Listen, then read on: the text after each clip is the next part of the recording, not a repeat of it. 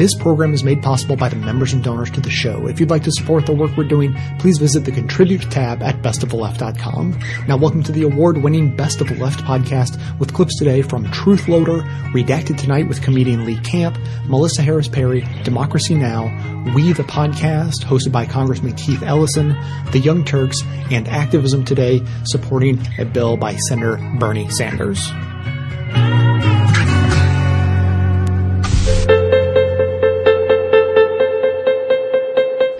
1970 and 2005, the US's prison population grew by a massive 700%, far outpacing both population growth and crime rates. Today, it's got to the stage where America is home to 5% of the world's population, but a quarter of the world's prisoners. And not only does America have the highest imprisonment rates of any country in the entire world, but it also has the highest rate of youth incarceration. Over 130,000 juveniles are detained in the US every year, and on any given day there are more than 70,000 youths in detention. But the biggest winners of this mass incarceration haven't been the American public, but the private prison companies who are making giant profits out of people being in jail. According to the American Civil Liberties Union, in 2010, the two largest prison companies alone received nearly $3 billion in revenue, while their top executives each received annual compensation packages worth more than $3 million. Private prisons didn't really exist before the early 1980s, when US states and the federal government needed a solution to the overcrowding in public prisons. But between 1990 and 2009, the number of people in private prisons increased by a massive 1,600%. And the business model of these private prison companies essentially depends on locking more and more people up. The biggest of the US's private prison companies is the Corrections Corporation of America, otherwise known as the CCA. In its 2010 annual report to shareholders, the CCA stated, the demand for our facilities and services could be adversely affected by the relaxation of enforcement efforts, leniency in conviction or parole standards and sentencing practices, or through the decriminalization of certain activities that are currently proscribed by our criminal laws. The CCA seems to be particularly concerned about the decriminalisation of drug use and any potential changes to immigration laws. For instance, any changes with respect to drugs and controlled substances or illegal immigration could affect the number of persons arrested, convicted and sentenced, thereby potentially reducing demand for correctional facilities to house them. Because of these concerns, private prison companies spend a lot of money on lobbying politicians. According to analysis by the Associated Press, between 2002 and 2012, the CCA, along with the US's second and third largest private prison companies, Geo Group Inc. and Management and Training Corporation, otherwise known as MTC, spent around $45 million on lobbying state and federal governments between them. And in addition to lobbying, these three companies also pour hundreds of thousands of dollars every year into the election campaigns of governors, state legislators and judges. And a report by the National Institute on Money in State Politics revealed that between 2003 and 2011, the CCA alone hired 199 lobbyists in 32 states, while GEO hired 72 lobbyists in 17 states. Worryingly, private prisons in America have been linked to numerous cases of violence and poor conditions. This CCTV video shows a brutal beating of 24-year-old Hani Elabed by another inmate at the CCA-run Idaho Correctional Center in January 2010. Elabed was left with permanent brain damage from the attack and later died in 2012 though it was unclear whether his death was related to the injuries he sustained in prison. Following the attack on Elabed, the American Civil Liberties Union filed a lawsuit against the CCA on behalf of a number of inmates at the centre. The inmates claimed that violence at the centre was so widespread they called it Gladiator School, and that understaffing and mismanagement by CCA officials was contributing to the violence rates. The CCA denied these claims but agreed to a settlement in which they were instructed to carry out operational changes and increase staffing levels. However, more than two years later, in September 2013, a federal judge found the CCA in contempt of court for violating the settlement. And then the following month, the CCA announced that it would be leaving Idaho. The ACLU has also filed a lawsuit against the state of Mississippi over conditions at the East Mississippi Correctional Facility. Donald Weeks is a former prisoner at the facility, which was run by GEO until July 2012 and is now run by MTC. It was run by GEO the first two months that I was there. Just dirty, nasty, unsanitary conditions. I mean, people get stabbed in there, they're bleeding, or they get in a fight and they're bleeding they don't give they don't give no cleaning chemicals to clean the place up or nothing. The sewer kept backing up in the zones. Uh, the toilets kept stopping up. Stench was so bad in there, I couldn't eat anymore. A spokesperson for MTC says that conditions have significantly improved since the company took over from GEO, but the ACLU disputes this. This track record is all the more worrying because many of those in private prisons are some of the most vulnerable people in the system.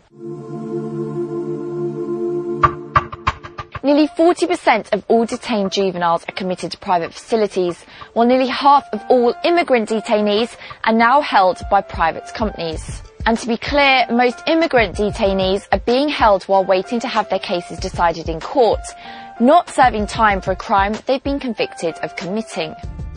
In 2012, a federal judge transferred all prisoners out of the formerly GEO-managed Walnut Grove Youth Correctional Facility in Mississippi after finding it to be a picture of such horror as should be unrealized anywhere in the civilized world.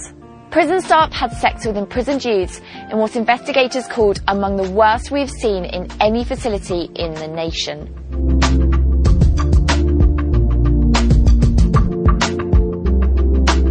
According to GEO, the abuses documented occurred before the company had taken over Walnut Grove in late 2010, but this is disputed by the US Justice Department. This map, produced by the ACLU following a Freedom of Information request, also shows allegations of sexual abuse of detainees since 2007 at immigration detention facilities across the US. In total, there have been nearly 200 reports of sexual abuse during this time, but the ACLU believes that this is just the tip of the iceberg and that many other cases have gone unreported. Unfortunately for the private prison companies, however, crime rates in the US have actually been on the decrease for the past decades, and so they've been resorting to more aggressive tactics to make money. A 2013 report from the In the Public Interest Resource Centre revealed that some companies have been signing contracts with states that contain clauses guaranteeing high prison occupancy rates. Some contracts require 90 to 100% occupancy. This means that if the private prisons in question aren't filled to the agreed capacity, then either the state has to find more people to put in those prisons or pay the company for the unused beds and three companies in Pennsylvania even resorted to bribing officials to get beds in their facilities filled. In August 2011, former Luzerne County Judge Mark Ciavarella Jr. was sentenced to 28 years in prison after sending children to detention centres owned by these companies in return for illegal payments amounting to millions of dollars. Some of those he sentenced were as young as 10 years old. And now, campaign groups like the ACLU and Brave New Foundation say that private prison companies could be set to profit from federal immigration reform. The US House Judiciary Committee has passed the SAFE Act, which, if turned into law, would turn millions of undocumented immigrants into criminals overnight and make not having papers punishable by months or even years in US prisons. But if business starts to go bad for the private prison companies in the US, then there's always the rest of the world. The UK currently has a 106% prison occupancy rate, creating an opportunity for private prison companies to jump in as they did in the US in the 1980s, while Australia's controversial immigration detention system is now operated entirely by private companies. And last year, GEO saw 14% of its revenues coming from international contracts.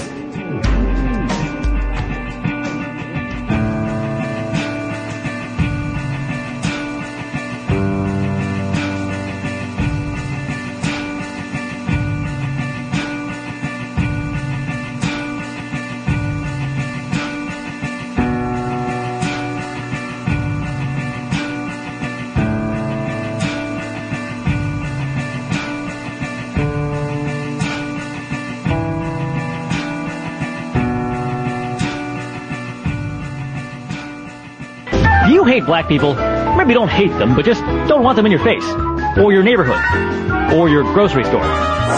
These days, employment and housing discrimination are illegal. But what if I told you there was something easy you could do to keep the black community down? Right now, you're probably thinking, this guy's full of it. but no, I'm not. All you have to do is support private prisons. Your tax dollars pay private prison companies, which make sure to keep people, black people, locked up. Yes, violent crime rates have plunged in the last few decades, so we had to find other reasons to put people, black people, behind bars. We did so by acting like illegal drug use is worse than prescription drug use, or beating your wife, or laundering millions of dollars from drug cartels. HSBC, I'm looking in your direction. Drug use amongst blacks and whites is virtually the same. Yet blacks are convicted four times more often. And when a black person is convicted of the same crime as a white person, they receive sentences that are 20% longer. Can you imagine remaining in prison an extra year just because of the extra pigment in your skin? It's a beautiful thing. So support our prison industrial complex. You can even invest in it on Wall Street where our stocks are doing great. I mean, talk about a win-win situation. You make money by investing in us, and there are fewer people to take the good parking spots. Black people. The prison industrial complex, keeping America's backdoor class system in place for generations.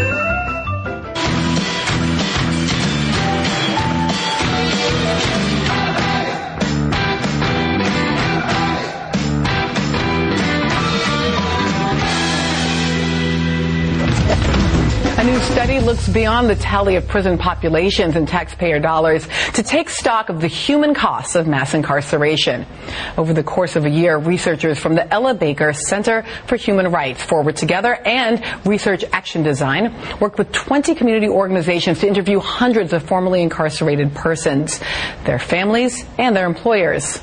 Their findings, compiled in a report titled Who Pays? The True Cost of Incarceration on Families, show that the consequences of criminal justice policies extend far beyond the incarcerated individual and past the end of a sentence to reverberate with long-term harms throughout their families and communities. The researchers learned that the loss of a family member to the prison system exacerbates economic, emotional, and physical vulnerabilities, and that those burdens fall most heavily on low income women of color. Back with me is Representative Barbara Lee from California, MSNBC contributor EJ Dionne. And joining us now is also Wade Henderson, President and CEO of the Leadership Conference on Civil and Human Rights, and Marc Mauer, Executive Director of the Sentencing Project. And Marc, I want to start with you, basically just to, to get to this question that is the report. Who bears the costs of incarceration? Well, you know, we often forget the day that a person is sentenced in the courtroom, it's not only that person, but his or her entire family is bearing some of that burden. The person goes away for a few years. In most states, most prisoners come from urban communities. Most mm-hmm. prisons are built in rural communities, often hundreds of miles away from home.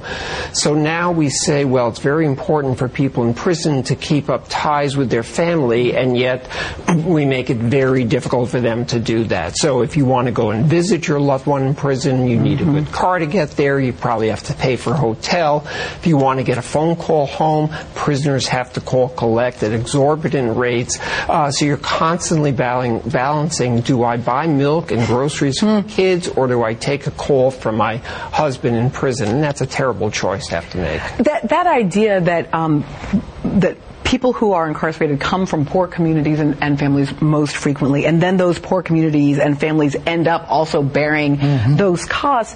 And so, Wade, part of what's happened in this kind of shift around our incarceration language has been an economic discourse. So I remember if you were a criminal justice reformer 15 years ago, it was the prison industrial complex and how there was big money to be oh, made yes. in the system. Oh, yes. And now we're hearing, oh, it's just a bad investment for localities. And so I, I guess I have a, a, little bit of a hard time balancing any of this as an economic rather than a, an ethical question. Well, there is an extraordinary economic underpinning to the prison industrial complex, but I think uh, Ta-Nehisi's uh, article, as well as the Ella Baker report, really underscore three things.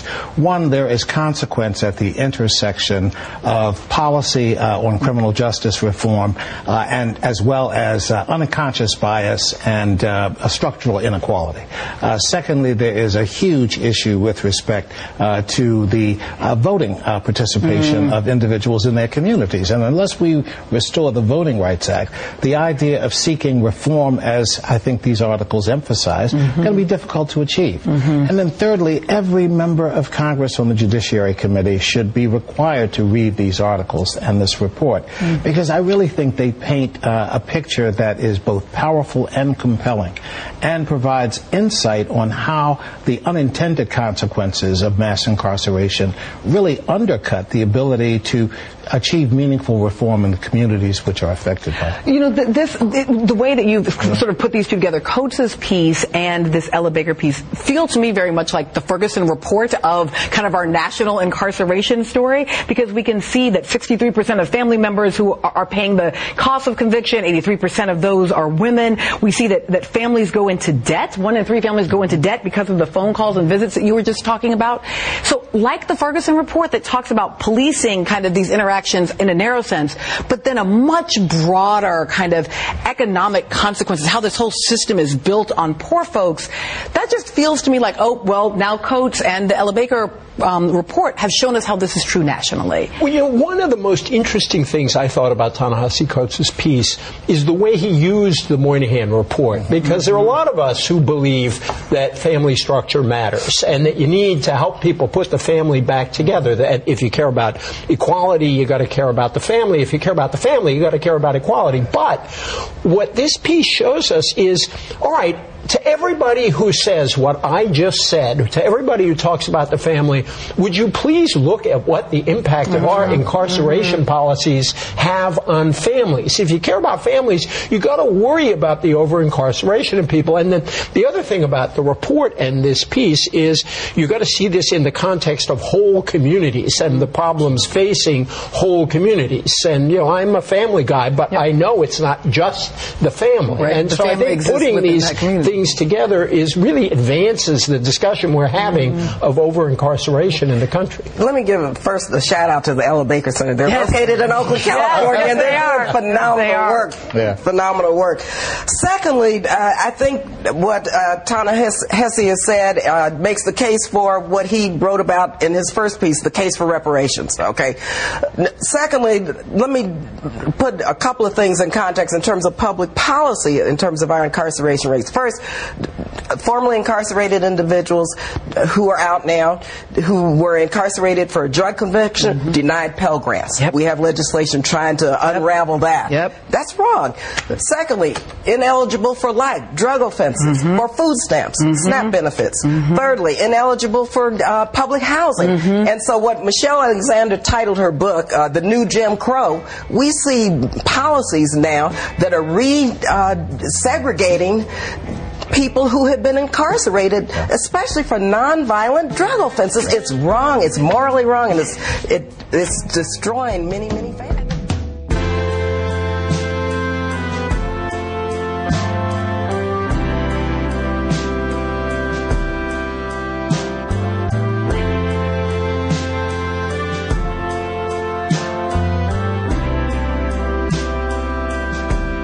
As an anti-consumerism advocate, I would like to encourage you to shop less, don't buy things you don't need, and get everything you can get used from a place like Craigslist. You will save yourself a boatload of money and reduce the endless flow of new stuff getting shipped across the world because that seems more convenient than meeting a neighbor. Failing that, try a locally owned small business. Failing that, if you're left with no choice other than to buy something from a place like Amazon, then at least there's a way you can do it and support this show at the same time. Simply click through to amazon.com, amazon.ca, or amazon.co.uk from the banner at bestofleft.com and shop as you normally would. Better yet, click through on the link to your country's Amazon store only once and then bookmark that link to use every time you shop. Your shopping experience will be identical to normal. It will cost you nothing extra, but 7 to 8% of the cost of your order in soulless corporate blood money will be siphoned off and used to tremendously support the production of this show. Thanks for doing the right thing, whether that be rejecting consumption altogether, consuming sustainably, or at least consuming in a subversive way.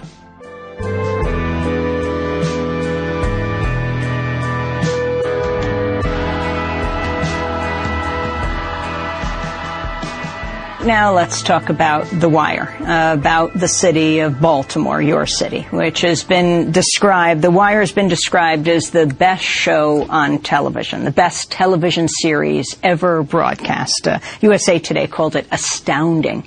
It was known for creatively explaining some of the most complex principles of capitalism and industry. This is a conversation between three street level drug dealers about who's really profiting from McDonald's chicken McNuggets.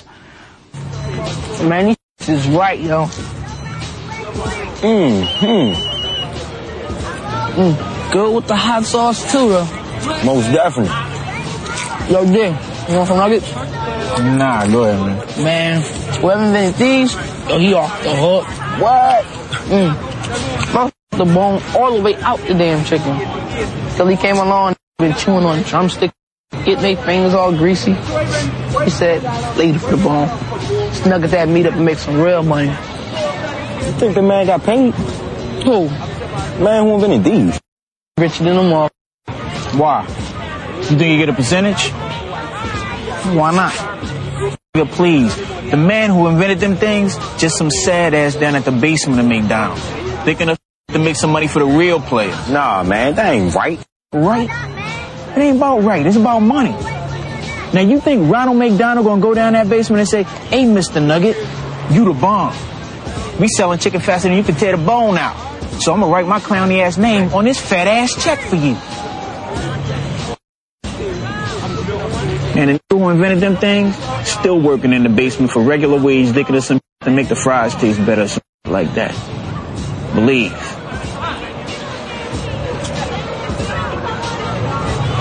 Still have the idea though. A clip from The Wire. That's pretty much macroeconomics. That's you know that's uh, capitalism as it actually exists. Talk about what you're doing with The Wire. For someone who's just come to this country, knows nothing about it. I mean, he has a huge cult following. Um, yeah, it's it, it's hard to sort of sum up 60 hours, but if I had to put it in a paragraph, um, it's it's a city in which a rigged rigged game is demonstrated, um, and uh, power routes itself and money routes itself away from from our from our characters. Um, it's a critique of modern capitalism, of, of our unencumbered capitalism, or, or or only modestly encumbered capitalism, as the case may be. Um, and it, it's also a, on a more practical sort of episode to episode level. It's a it's an argument against the drug war and and uh, uh, the over policing of the poor. And um, I thought if it could accomplish anything, maybe it could get an argument started about the drug war. Because having covered it for most of my time as a, as a reporter, it was probably the biggest issue I covered. Um, there was nothing about it that was functional. It was the most dystopic policy. Everything it claimed to try to address in terms of illegal drug use or or or the or what the the, the bad that drugs do, it had very little effect on, and instead it became a war on the poor. And uh, I didn't believe that at first. I came to it sort of innocently as a young young reporter, but by the time I'd finished covering it and written the corner and and and, and done the work I'd done, uh, I was unalterably against it as policy. Um, so it was a critique of the drug war specifically, but overlaying that was an argument that um, we've created almost by will these two separate Americas, and the economic rules that we apply to one don't work in the other, and we know that, and, and we're comfortable with that. You talk about two different Americas. You say your country, America, is a horror show. You've been quoted um, as saying that. You know, in terms of you know, well, my country's a lot of different things. I'm not speaking of the entire. You know, I'm an American. I have, I have, uh, I wish to affirm as an American. But economically and politically and socially, the the the fact that we are these two separate Americas traveling distinctly different paths. You know, I live in one. I live in Baltimore. I live in a, a city that I love. Uh, I live 20 blocks away from the world of the wire, uh, and you know, I mean, just on a level of violence, my chance of being murdered in Baltimore, uh, being white, is the same as if I was living in Omaha, Omaha, Nebraska, right now. Same. It doesn't matter that I live in Baltimore. I live, in, you know, downtown Baltimore. It does not matter. If I was, if I was a, a black male between the ages of 16 and 45, uh, I think uh, homicide would be the second leading cause of death. You know, it's it, the outcomes uh, in, in in these different places that are so predicated on on the economic privations and on lack of power and and and, and the fact that the entire industrial base which used to support my city has moved elsewhere and, and, is not part of our economy anymore. And what remains behind, you know, the sort of vestigial service economy, it, it, it serves some of us, and it, it doesn't even reach. It, it, has no, no remote connection to the lives of other of us. So we, we're building these two separate societies in incredible proximity to each other. It's amazing. I wanted to go to your meeting with President Obama at the White House um, after he praised your work on The Wire, um, uh, saying it was his favorite television show. Um, President Obama discussed the fallout from the U.S. crackdown on nonviolent drug offenses.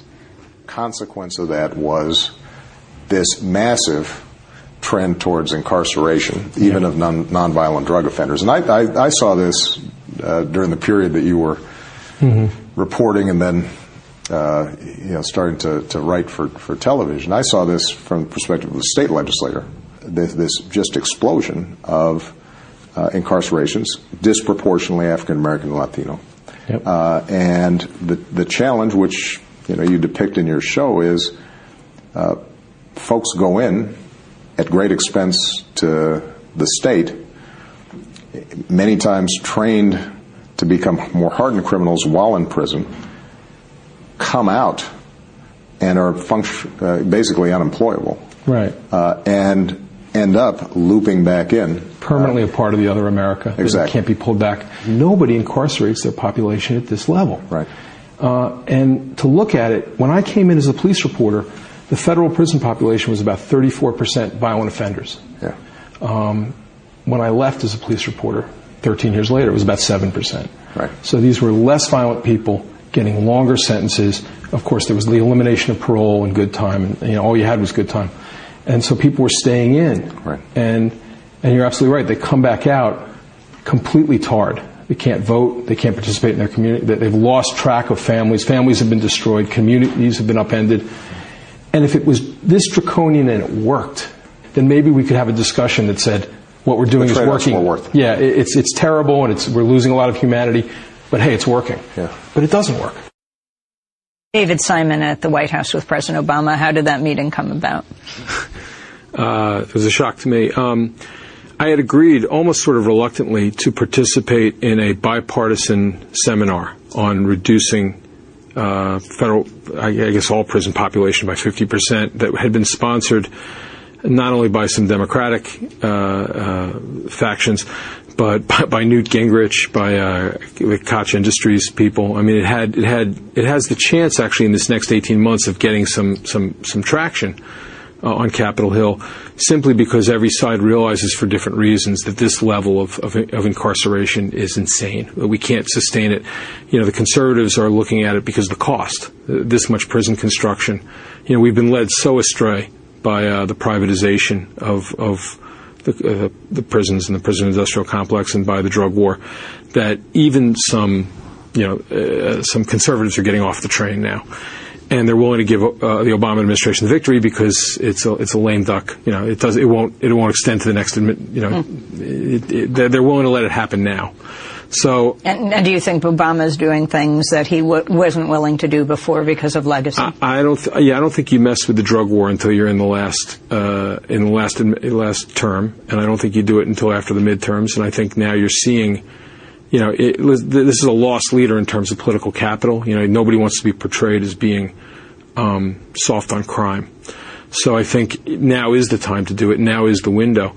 Uh, so they asked me to do this, and once I agreed, all of a sudden, I think the, the president was going to send some remarks, some videotaped remarks to uh, to the to the to this event that I was going at. Instead, I was invited to the White House to have this 15 minute discussion with him, and uh, um, you know, I wore a tie. I wore. I noticed. I wore I wore a suit for the first time, and you know, I mean, you know, like the next time I might be being buried. The next time you see me in a suit, but uh, I did everything I could because you know, listen. I, I, I, was happy to be a microphone stand for this, which I, you know, if I have an opinion about anything after all those years of reporting and storytelling and narrative, uh, the drug war has to end. It just has to end. I want to go back to The Wire to the main theme in The Wire, which is that relationship between the police, and I mean, especially looking at Freddie Gray today, um, between the police and the mm-hmm. guys, the kids often on the corner. Mm-hmm.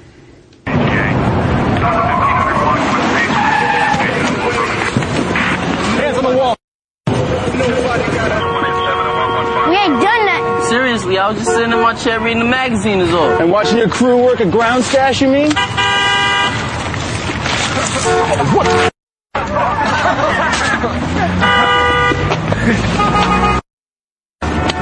You're all still taking a charge for this, you know that? You're a truant. It's Saturday. Try Wednesday. And I'm past trying to see why y'all locked me up. Hey, Carlicio.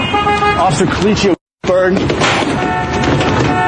We need to block every lane here. Hey, shut it down. It's a police operation here. Let's get back to your post. Let's back these vehicles up. Excuse me, officer. I'm not telling you again. Tony, calm down. Officer, if you could just move your car forward just a little bit, I'm going to get right down the road.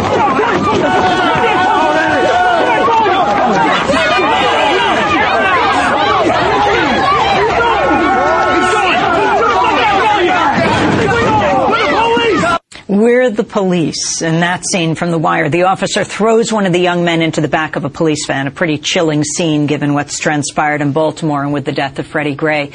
But this was a regular practice during the years of zero tolerance policing in Baltimore between 99 and 2007 when Martin O'Malley, that's right, the presidential candidate, was mayor. In 2005 alone, the police department made more than 100,000 arrests in a city of just 640,000 people. How did zero tolerance affect the city, and what are your views of Martin O'Malley running for president? Poor Marty. Um, well, uh, the first thing is, you know, the drug war as a whole. When you fight a war, you need an enemy. If you're going to if you're going to go on a war footing, then you have an enemy, and that's what the drug war did. It basically took. Uh, uh, a, a, you know, th- there were always fundamental problems be- of policing in the inner city between uh, the Baltimore Department and, and communities, but there was at least some basic code of logic as to who went in the back of a police van. Um, the drug war slowly eroded that, even before Mar- Marty became mayor.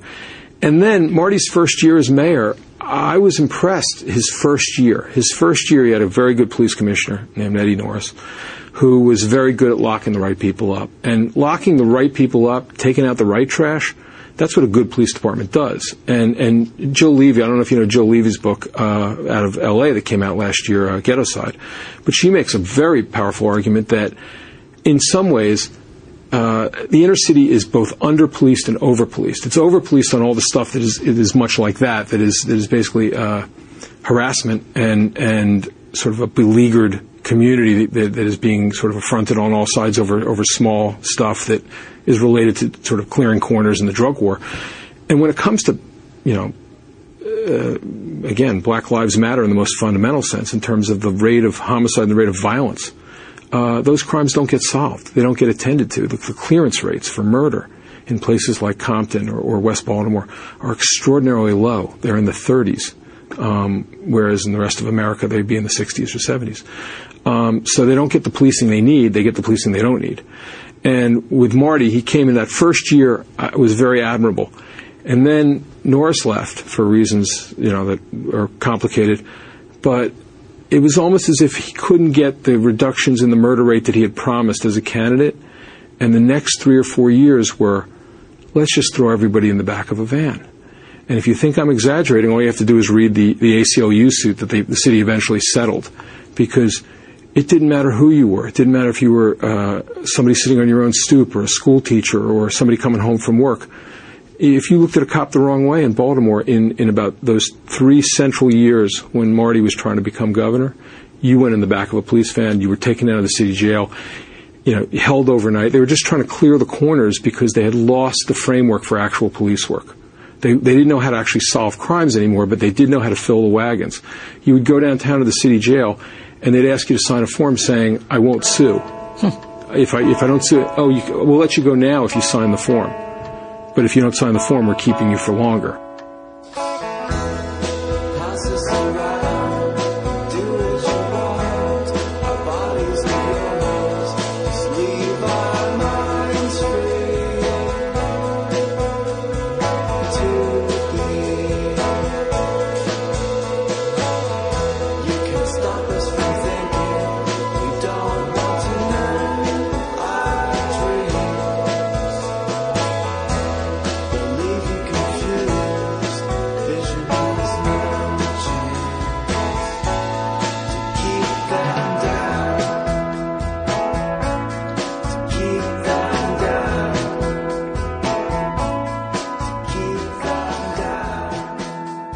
Week on We the Podcast, we're looking at the issue of prison phone rates.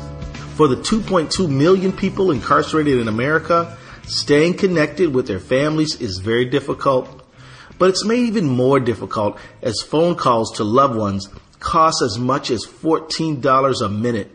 Yep, in some places it's as high as 14 bucks a minute. Such a high cost really adds up. Some families spend hundreds or even thousands of dollars every single year on telephone calls. That means many will have to decide between talking to their loved one who is incarcerated and paying for other necessities like electricity or healthcare. There's evidence to suggest that greater connection to community, family, loved ones leads to lower rates of recidivism when Americans who are incarcerated return home. That means these phone calls are critical to rehabilitation and maintain important social connections. In 2012, the Federal Communications Commission, the FCC, placed a limit on what companies could charge for interstate phone calls, reducing rates from as high as $14 a minute to 25 cents a minute. But that does not apply to intrastate phone calls, calls within the state. More work needs to be done. Capping the rates made for out of state calls wasn't enough. Calls within the state were still too high for families to afford without causing real financial hardship. Basically separating children from dads, children from moms, family members from family members. For Vina Kay, an activist for Voices for Racial Justice in Minnesota, the fight for families became personal. My friend Kevin Reese connected me to his son, Kevin Reese III, who is 12 years old. And this is when it becomes really personal because this issue of prison phone rates was impacting this family in a very deep way. So Kevin Reese is 12, Kevin Reese the third is 12 years old. His dad has been incarcerated for 11 years. So that means that this father and this son have built a relationship over those 11 years through the phone for, you know, because the prison is not nearby, because it's hard for young Kevin to get to visit his dad, the phone is really the way they stay connected. These phone calls that help young Kevin tell his dad about his day at school, tell him about the sports that he's interested in. He said to me, we even talk about girls.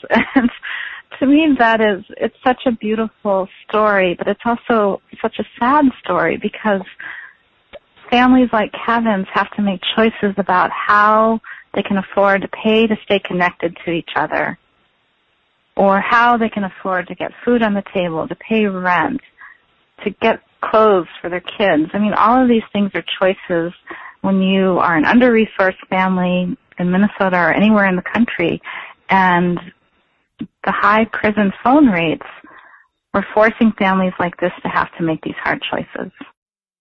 These families were determined to be heard.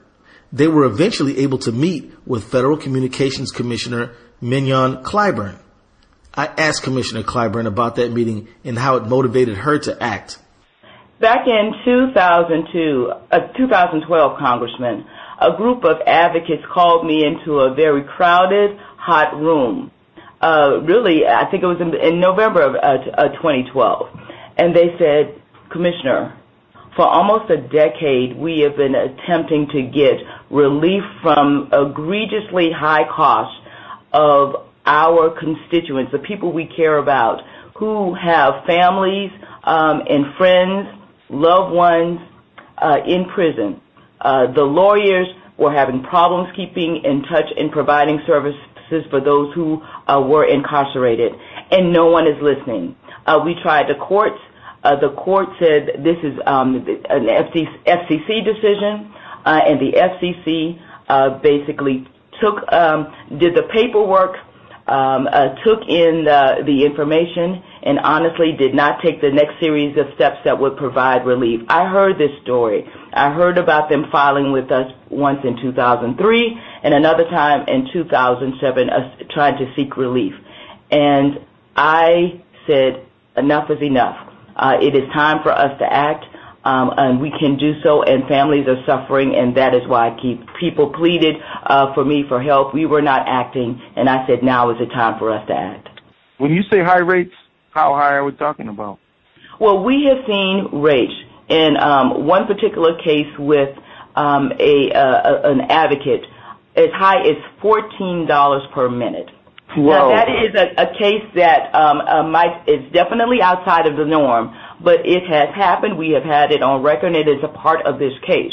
On average, uh, you will see rates are, uh, around. Uh, it's not uncommon for there be a, a, a one dollar per minute um, rate um, for mm. those. Um, and, and, so when you talk about again families who are already economically um, disadvantaged, um, that level of, expense is really further bankrupting them and about 34% of those inmates keep in touch with their families on a regular basis, and that number is so low because the prices are so high. At $14 a minute, a 30-minute phone call would cost more than 400 bucks. For these families, many of whom are low income, impossible choices had to be made. They've lost a family member to the incarceration system. So temporarily they've lost, you know, that person's income potential. And temporary can be many years. So they're working with resources. Um, you know, it's true that our incarceration system affects low wealth communities at a higher rate than middle yep. class communities. So, you know, we are um, putting the burden of of the simple right to stay connected on the people who can least afford it. And there's something wrong with that system. You know, we also know that being connected to the community and connected to families helps to reduce recidivism. And so why not? why not make calls affordable, especially when we know that the long-term impact is only going to be positive? Commissioner Clyburn agreed these rates can have a devastating impact on the income of a family and the connection between family members. Family that is already economically strained cannot meet the basic needs. And so when we talk about uh, our communities uh, being uh, just, uh, you know, devastated, there are compounding reasons for this. And when you talk about those 2.2 million uh, people, uh, 2.7 of them um, or, 2.7 children who are impacted, that means that the primary breadwinner in the majority of this case, 50% of those who are in prison were the primary breadwinners for mm. those now 2.7 million children. So that goes away. And so when that goes away, and when and if those persons come back to society, guess what? Um, more than 40% of their earning power goes away. Um, the majority of them, many of them, do not have a job five years, three to five years later. But when they get a job, if they have a job, uh, a great bulk of their income uh, is, um, is, is is wiped away uh, because of that sentence. So what we have is not only the person um, who was the primary breadwinner um, now gone, not only uh, will a family with that economically devastation, economic devastation, not only um, uh, you know uh, is, that foundation gone? They're trying to keep in touch with that loved one because um, they care for them. They care for that economic, their um, you know their physical uh, and, and mental well-being. Um, but these high rates um, that we have seen have really been prohibiting uh, families from doing so, and this economic spiral uh, just continues. What you are seeing is a cycle um, that um, is perpetuated. So if you cannot afford to keep in touch with your primary breadwinner, uh, that means that uh, you may not be able to have a computer in your home. We heard one story that um, families are foregoing what we would think are basic uh, necessities, meaning broadband connectivity, you know, having a computer, uh, mm-hmm. having shoes, having clothes. You know, those sure. things are be uh, are being compromised because the majority of the families cannot keep in touch. Um, 34% of the families that were surveyed went into debt because of these phone calls and visits alone. 34% went into debt. And when you talk about the entire cost um, of um, incarceration, um, when you think about the court-related fines and fees and the phone calls, it is not uncommon for a person, um, you know, uh, at the beginning of that sentence to see an amount of debt that will equal their annual income.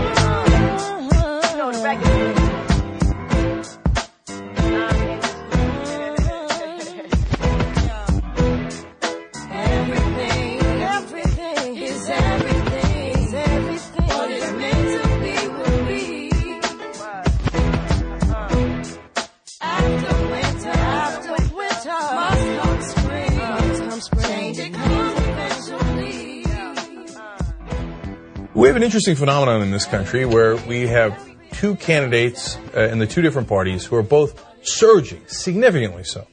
One is on the Republican side and gets nonstop coverage. I know part of the reason why, and we do it too. He says such outrageous things that you have to talk about it. It's unbelievable. On the other side, though, we have Bernie Sanders, who's surging on the Democratic side. And uh, who has looked into why that is happening? Where's the coverage on that? I believe the coverage is summarized in this audio clip. Perhaps some of the mainstream media folks don't want to know why he's searching. Because if you looked into it, you'd find out, hey, the guy has really reasonable positions that resonate with a significant portion of the country, and certainly a significant portion of the Democratic Party. Now, if he were saying crazy things, oh, the media would be all over it, right? So, but every once in a while they'll say he's a radical or, you know, he's this or he's that, right? You, you'll see talk like that on Fox News, on MSNBC's Morning Joe program, and extremist is that. Really? What has he said that's extreme? Oh, right, nothing. In fact, the reason you're not covering him, if you were to give me a stated reason, you'd be like, oh, it's boring. He's just coming out with uh, policy decisions. And apparently there's nothing radical at all. Otherwise, you guys would be foaming at the mouth. So now here's another position he just took today which uh, the majority of the country agrees with, an overwhelming majority of the Democratic Party agrees with, anyone with a mind agrees with, which is we have private prisons in this country. We have people make a buck off of putting people in jail. Well, then, and then they get to contribute to politicians. Gee, I wonder how that's going to turn out. That's going to turn out with the highest incarceration in the rate in the world, and that's exactly where we are. So today, Vermont Senator and Democratic presidential candidate Bernie Sanders said that he will introduce legislation to abolish private prisons, one piece of his comprehensive racial, racial uh, justice reform package. But it doesn't have to be about racial justice, man. It's about justice for all Americans. If somebody's getting paid to put people in jail, they're going to put more people in jail. And I got news for you if you're a white person. At some point, they're going to run out of young uh, black males to put in, and they're going to put in young white males, and then females, and on and on it goes, because they're getting paid for it. I like Bernie's approach. I'm not going to look at reforms. I'm going to end it. No more private prisons. Done. Oh, that would be wonderful. Currently, 16% of federal prisoners are housed in private prisons. Unbelievable. Two largest prison corporations, GEO Group and Corrections Corporation of America, together take in $3.3 billion in annual revenue, and the industry doubled in size between 2000 and 2010. And they brag about it. Oh, we doubled in size. Now you make sneakers. Hey, you sold twice as many Nikes. Congratulations to you. You make burgers. Hey, you sold twice as many burgers. Oh, fantastic. What do you guys make? Oh, we make prisoners. And we doubled in size. Business is good. We're making billions of dollars. How'd you do that? Oh, perhaps some uh, donations to politicians might have a role in this. So let's go to those facts.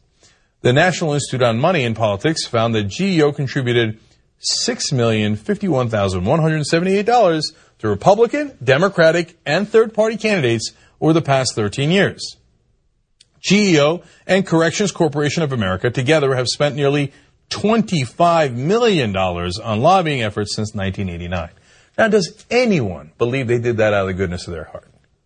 Do you think the good folks, the Corrections Corporation of America, think, hmm, what's a good charity? What's what's a good way to uh, use our money? We can give it to impoverished uh, families, needy children. No, no, we could arrest those. Those would be a lot better. Oh, I got it. Let's give it to a politician. That would be the charitable thing to do. No, they're looking for return on investment. You give these uh, politicians a little bit of money, the great majority of them, with one obvious exception. Okay, the guy who came up with this policy position. You give it uh, them money, and what do they give you in return? Oh, we need more private prisons in my state. Yeah, that's what I need. And you know what? Those private prisons, they need more prisoners. We'll get to that in a second as well. A recent report, in fact, here right, is, it's right here. A recent report found that private prison corporations spent $11 million over six years to lobby Congress to keep immigrants in detention centers. So it isn't just about let's build more prisons. It's give me more prisoners. How am I going to get more prisoners? Goddamn illegal immigrants. You see what they're doing? You see how they're all rapists and criminals, right? Gimme, gimme, gimme. Let's put them all in prison. Oh, look at that. I made a couple more billion dollars. $11 million to the politicians. All of a sudden, the politicians, oh, the undocumented immigrants, illegal aliens. What are we going to do? Get tough on them. Put them in prison. Give me the money. We legalize bribery in this country, man. Those are the guys who should be in prison. The ones taking the bribes from the pr- prisons in the first place. Black Americans are imprisoned at six times the rate of whites. Sanders notes on his campaign website, and if the trend continues, one in four black males born today can expect to spend time in prison. One in four, man. Now, you know, racists look at that and go, oh, well, I guess they're committing crime at six times the rate. No, I tell you, man, I talked to former Baltimore uh, police officers. They said if we're in white areas, we don't arrest people because it's rich, it's powerful, it could be the judge's son. We're not going to arrest them. We literally go into black neighborhoods and just arrest people. Another Baltimore cop, uh, Joe I just did the interview with him. Check it out for yourself. Listen to them. Actually open up your ears and listen to these former cops. Joe Crystal's still a cop, but in a different place in Florida now. He says, yeah, we were told we got quotas. You got to make arrests. It doesn't matter if they're the right guy or the wrong guy. And then they say crime's out of control. What do we need to do? Arrest more people. No, you need to arrest the right people. But you're not going to know who the right people are if you don't have cooperation from the community. You're not going to get cooperation from the community if you keep treating them like they're the bad guys and it, that you're an occupying force. And you keep feeding the private prison system with more prisoners. Of course they don't trust you. You get paid to sell them down the river, literally in this case. So Bernie Sanders on his website says it is morally repugnant and a national tragedy that we have privatized prisons all over America. In my view, corporations should not be allowed to make a profit by building more jails and keeping more Americans behind bars. It's the most obvious thing in the world. At this point, a lot of real conservatives across the country also agree. They say, well, what are we wasting all of our money imprisoning these people for? That's taxpayer dollars. And then you're making a buck off of it and you're putting in a margin on top of that. And then you're doing crony capitalism and paying off the local politicians so they'll send you more prisoners with our taxpayer dollars. Yeah, that's what's happening. Conservatives, liberals, moderates, you gotta realize you gotta unite. Because it's, it's not us versus each other, man. It's the establishment. It's the moneyed interests. It's the lobbyists. It's the donors united against us. Whether it's Bernie Sanders or someone else. And then, look, there are other people who are against private prisons and some, uh, even believe it or not, local Republican figures uh, now finally against private prisons. Okay? That trend is finally just beginning, right? Then get behind those guys. Because this is insane to get, make a buck off of imprisoning your fellow citizens. It's the exact opposite of freedom and what this country is supposed to stand for. And Bernie Sanders says it is immoral to take campaign contributions from the private prison industry or its lobbyists. It is obviously morally repugnant. I can tell you my tongue is under it will stab you through your lovely heart you don't the truth. Trust me, I'm not lying. Keep your eyes closed and keep on smiling. You've reached the activism portion of today's show. Now that you're informed and angry, here's what you can do about it. Today's activism, the Justice is Not for Sale Act to end private prisons. More than 30 years ago, The Nation magazine published an early warning about the growth of the prison industrial complex. As taxpayers were calling for harsher sentences, they were simultaneously unwilling to pay for the prisons required to execute those sentences. From the June 15, 1985 issue, quote, that contradiction has created an opening for private capital, unquote. Private prisons flourished even though they violate the principle that in a democratic society, only the state has the authority to revoke someone's liberty. In September, Senator Bernie Sanders introduced the Justice is Not for Sale Act. Its companion was introduced in the House by Representative Raul Grijalva of Arizona. Both have been referred to committee. This legislation would prohibit the federal government from entering into contracts with private prison corporations and return sole responsibility for overseeing correctional facilities to state and local governments. You can ask your representatives to sign on as co-sponsors to the Justice is Not for Sale Act using contactingthecongress.com to call and email them directly, as well as tag them in social media posts asking them to take a public position on private prisons. Often legislation like this must be introduced more than once, contributing to the groundswell of support for ending private prison contracts now and getting more legislators on the record can make it possible for the next administration to sign it into law and end this injustice. The segment notes include all of the links to this information as well as additional resources. And as always, this and every activism segment we produce is archived and organized under the activism tab at bestoftheleft.com. If ending private prisons matters to you, be sure to hit the share buttons to spread the word about the Justice is Not for Sale Act via social media so that others in your network can get involved.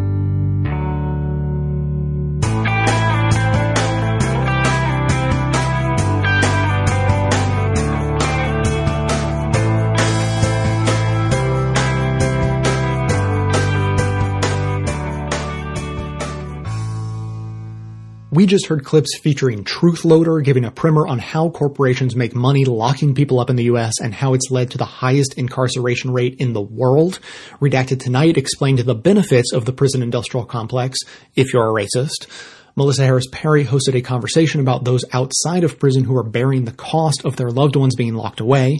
Democracy Now! talked with David Simon, creator of The Wire, about the structural problems of over-policing. We, the podcast, hosted by Congressman Keith Ellison, dove into the issue of the high cost of prison phone rates. The Young Turks explained Bernie Sanders' plan to abolish private prison contracts with the federal government, and I finished off with activism in support of that legislation.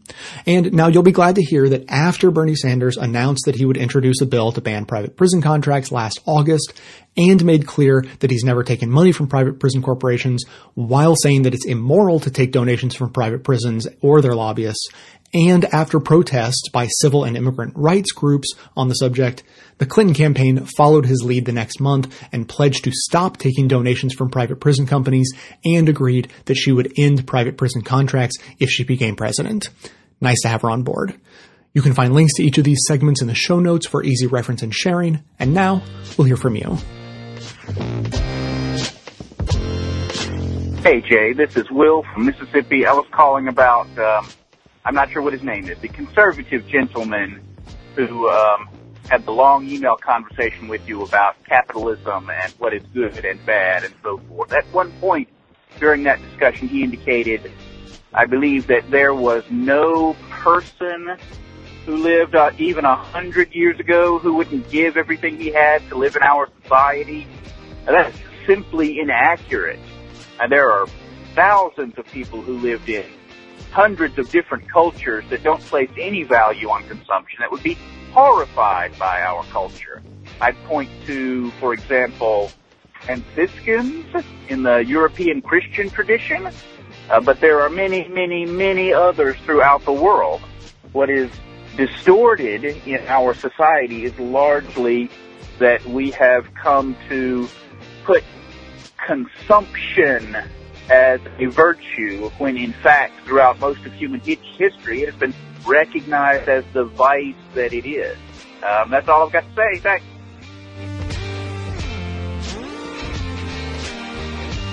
Hey Jay, it's Wade. You know, I put that sentence about not being a wise ass in my email to you uh, as, a, as a safeguard against a misunderstanding. Uh, clearly that didn't work. Uh, at least in one case it didn't. Um, I think it's important that people realize the way I view you, the way I view the show. Uh, to me, you have always been a bridge to the liberal mind. Um, I don't know any hardcore liberals. You're, you're all I got. So I've been listening since 2011. This show has made me a more well-rounded person, uh, softened some of my stances, change some of my stances you have a, an amazing ability to summarize things. So I know that if I ask you a question, you're not going to send me a, a, a book list. You're going to summarize your position. You do that very well, much better than I can do it myself. So I've always appreciated that about you. I've always appreciated the show. And I've been misunderstood a few times. I've had words put in my mouth a few times on the show. Not a lot, surprisingly, but a little bit. And I think what happened this time was that Kate assumes that all liberal, or excuse me, all conservatives believe that we think extreme income inequality is a good thing and that, you know, we're probably evil people and all that. Hey, it's Kate calling again. A couple things that I want to set straight really quickly, and you'll kind of see, Wade, that your argument about inequality being good really doesn't hold up at any level. I would suggest to, to Kate that maybe she should try listening to some conservative radio and become a little bit more well-rounded herself. And keep it in mind that if you want to have a serious conversation, that asking questions like, why are homeless vets a good thing? Probably not the best way to do that. Most people aren't going to take that as a serious question. So, I don't think that she was wanting to have a conversation with me. I think she just wanted to lash out and hit a conservative. And the problem is, I don't really have those beliefs. And I was just merely wanting a different perspective. Most people provided that. Most people understood what I was saying. Apparently, I need to spell it out a little bit better for, for Kate in the future. But Kate, uh, if you want to get mad at a conservative, you should just wait a little bit because Jay will do a show on white privilege or affirmative action or transgenderism, and I'll say something uh, very clearly that you're going to get mad at me about. I assure you, if you want to get pissed off, I'm going to piss you off one of these days. And then you can call in and yell at me, and uh, everybody should enjoy that. So just just hold on a little bit. This one wasn't it, but uh, Trust me, it's coming. So I want to pr- say thank you to everybody that provided that different perspective. And Jay, I, I think it's awesome you did an entire show in response to me. I wasn't expecting that, but you're awesome like that. So, so cool. Uh, other than that, I will talk to you later. Hey, this is Chris from Littleton, Colorado. I just finished listening to the podcast on uh, college costs and whatnot. And you made some comments at the end of the show, the closing of the show, regarding Hillary's plan for college as, uh, as opposed to Bernie's. And you hit on something on such a huge chord with me regarding universal programs and programs that aren't universal and how they divide us. That's been something that has bothered me for so long. Medicaid is probably the best example of that. You know, it's a program that's well intentioned, but when you look at it, you know, the people on it either are paying very little into it or they're not paying anything because they can't. So they're looked at as freeloaders because they get health care and they don't pay for it, as opposed to a universal program that covers us all, regardless of income. At the same time, we can look at things like waste and fraud and abuse and things like that within our system. Why are we paying for four separate systems? The VA, Medicare, Medicaid, and the private system when the average American only gets to take advantage of one. They're all divisive programs and I can't I, like I said, that struck such a chord with me.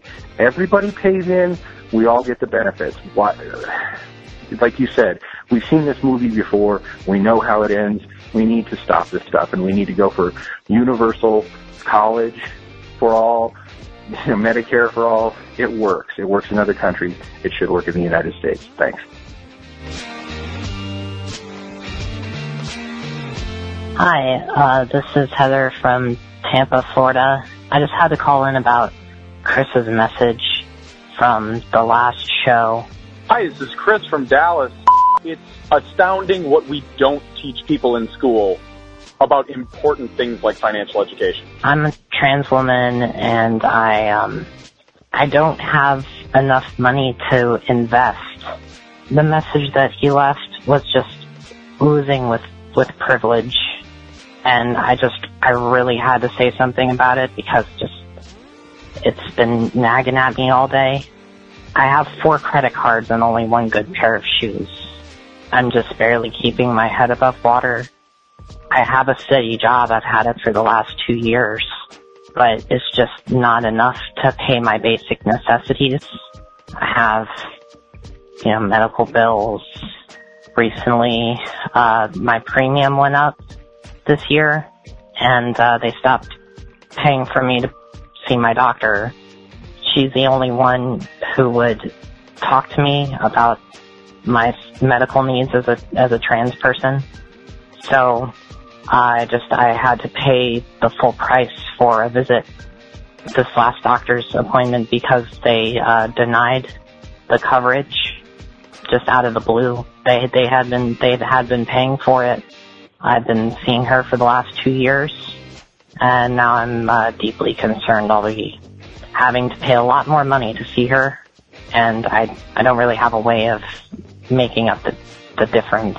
Um, so just wanted to let you know that there's actually people who are trying their hardest with their money and still not making it. It's a, it's a possibility. Thanks, and um, I, I hope that I didn't come across spiteful. It's just um, it's just a very personal message. So uh, have, have a nice day. Thanks for listening, everyone. Thanks to the volunteers who helped gather clips to make this show possible. Thanks to Katie Klabusich for all of her work on our social media outlets and activism segments. And thanks to all those who called into the voicemail line. If you'd like to leave a comment or question of your own to be played on the show, simply record a message at 202-999-3991. And today, I just want to respond to Heather's message that we just heard. First of all, a reminder to all of you that if you think that the relationship between you, your healthcare provider, and your health insurance company is either a little or even a lot fucked up, it probably doesn't hold a candle to what trans people often have to go through. Between insurance deciding to not cover critical care and doctors being either ignorant or outright discriminatory towards trans people, it is a mess that is completely fucked up and bullshit. Uh, so for Heather or any other trans or gender nonconforming people struggling to find competent uh, healthcare, We've actually promoted these on the show before, but it's been a while. Uh, transrecord.com and rad remedy, like R-A-D remedy.org are places uh, specifically designed for trans people to go and they're like a nationwide directory of doctors who get your issues. So, you know, I, I'm sure I'm telling a lot of people what they already know, but for anyone who doesn't, and, you know, if you're looking for, uh, you know, accurate, safe, respectful, and comprehensive care, uh, whether it's, you know, Heather or anyone else, hopefully that can be of some help. And, you know, for Heather's situation, I know it would be terrible to have to find a new doctor, but if switching insurance plans just isn't an option and they would pay a different doctor, but they won't pay yours, then maybe those resources can help you find someone who knows what they're doing. I know you said like this is the only doctor you could find who uh, you know would actually work with you. So I don't maybe there is someone else out there that can fit your needs. I hope that's the case. Now, aside from that, I just want to make clear why, as a person who cares deeply about poverty, I had no qualms playing Chris's message about the need for better financial education to help people understand how investing in our current system works. Uh, and here's an imperfect analogy. I, I, know you guys know that I love to use imperfect analogies.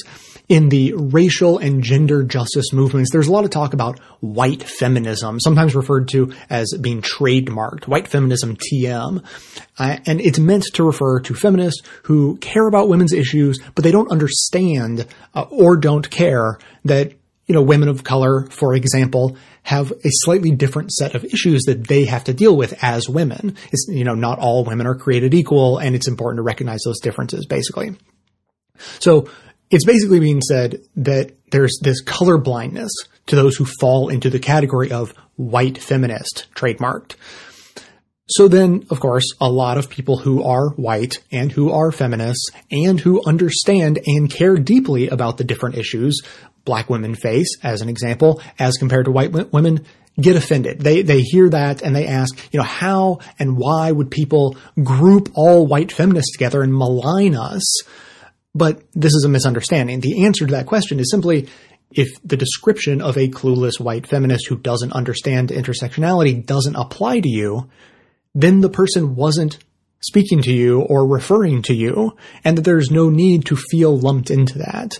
Uh, white feminism is, is a way of describing a type of person, not a way of grouping all people together and labeling them as being alike. So let's make a clunky comparison regarding financial literacy. What would be incredibly offensive and what no one should say is that poor people are poor because they don't know how to manage their money. Luckily, that is not what Chris was saying. Uh, he was saying, you know, I think I can sum up basically that one of the reasons why rich people are rich is because they inve- invest and have a decent understanding of how our current market system works, and that who's advocating better financial literacy for everyone of all income levels would be good, which I think is undeniable.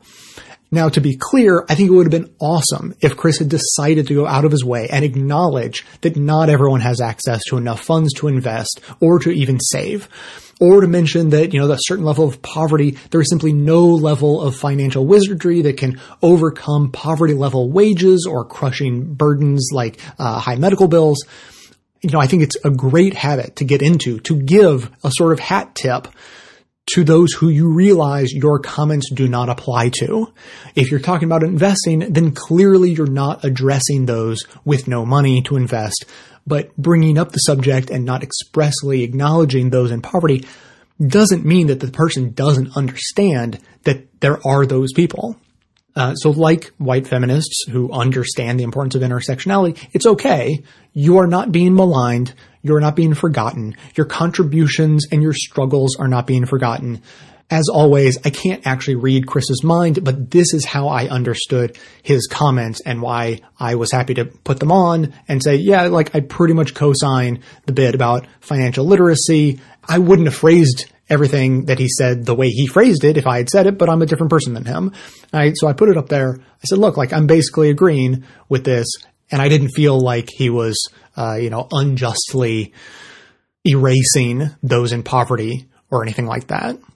So, like I said, that's how I interpreted Chris's comments. I don't know where he really stands. It would have been lovely if he had given a hat tip to those in poverty, but I think the fact that he ignored those in poverty was benign rather than, you know, anything malicious that certainly uh, would have been true for me, and I hope it's true for the vast majority of those listening. Keep the comments coming in, 202-999-3991. That's going to be it for today. Thanks to everyone for listening. Thanks to those who support the show by becoming a member or making one-time donations, as that is absolutely how the program survives. Of course, everyone can support the show just by telling everyone you know about it and leaving glowing reviews on iTunes and Stitcher. Get even more from us by joining up with us on Facebook and Twitter, and for details on the show itself, including including links to all of the sources and music used in this and every episode. All that information can always be found in the show notes on the blog. So coming to you from inside the Beltway yet outside the conventional wisdom of Washington DC, my name is Jay and this has been the Best of the Left podcast coming to you every Tuesday and Friday thanks entirely to the members and donors to the show from bestoftheleft.com. And it's a crying shame how we get so trained. Own sad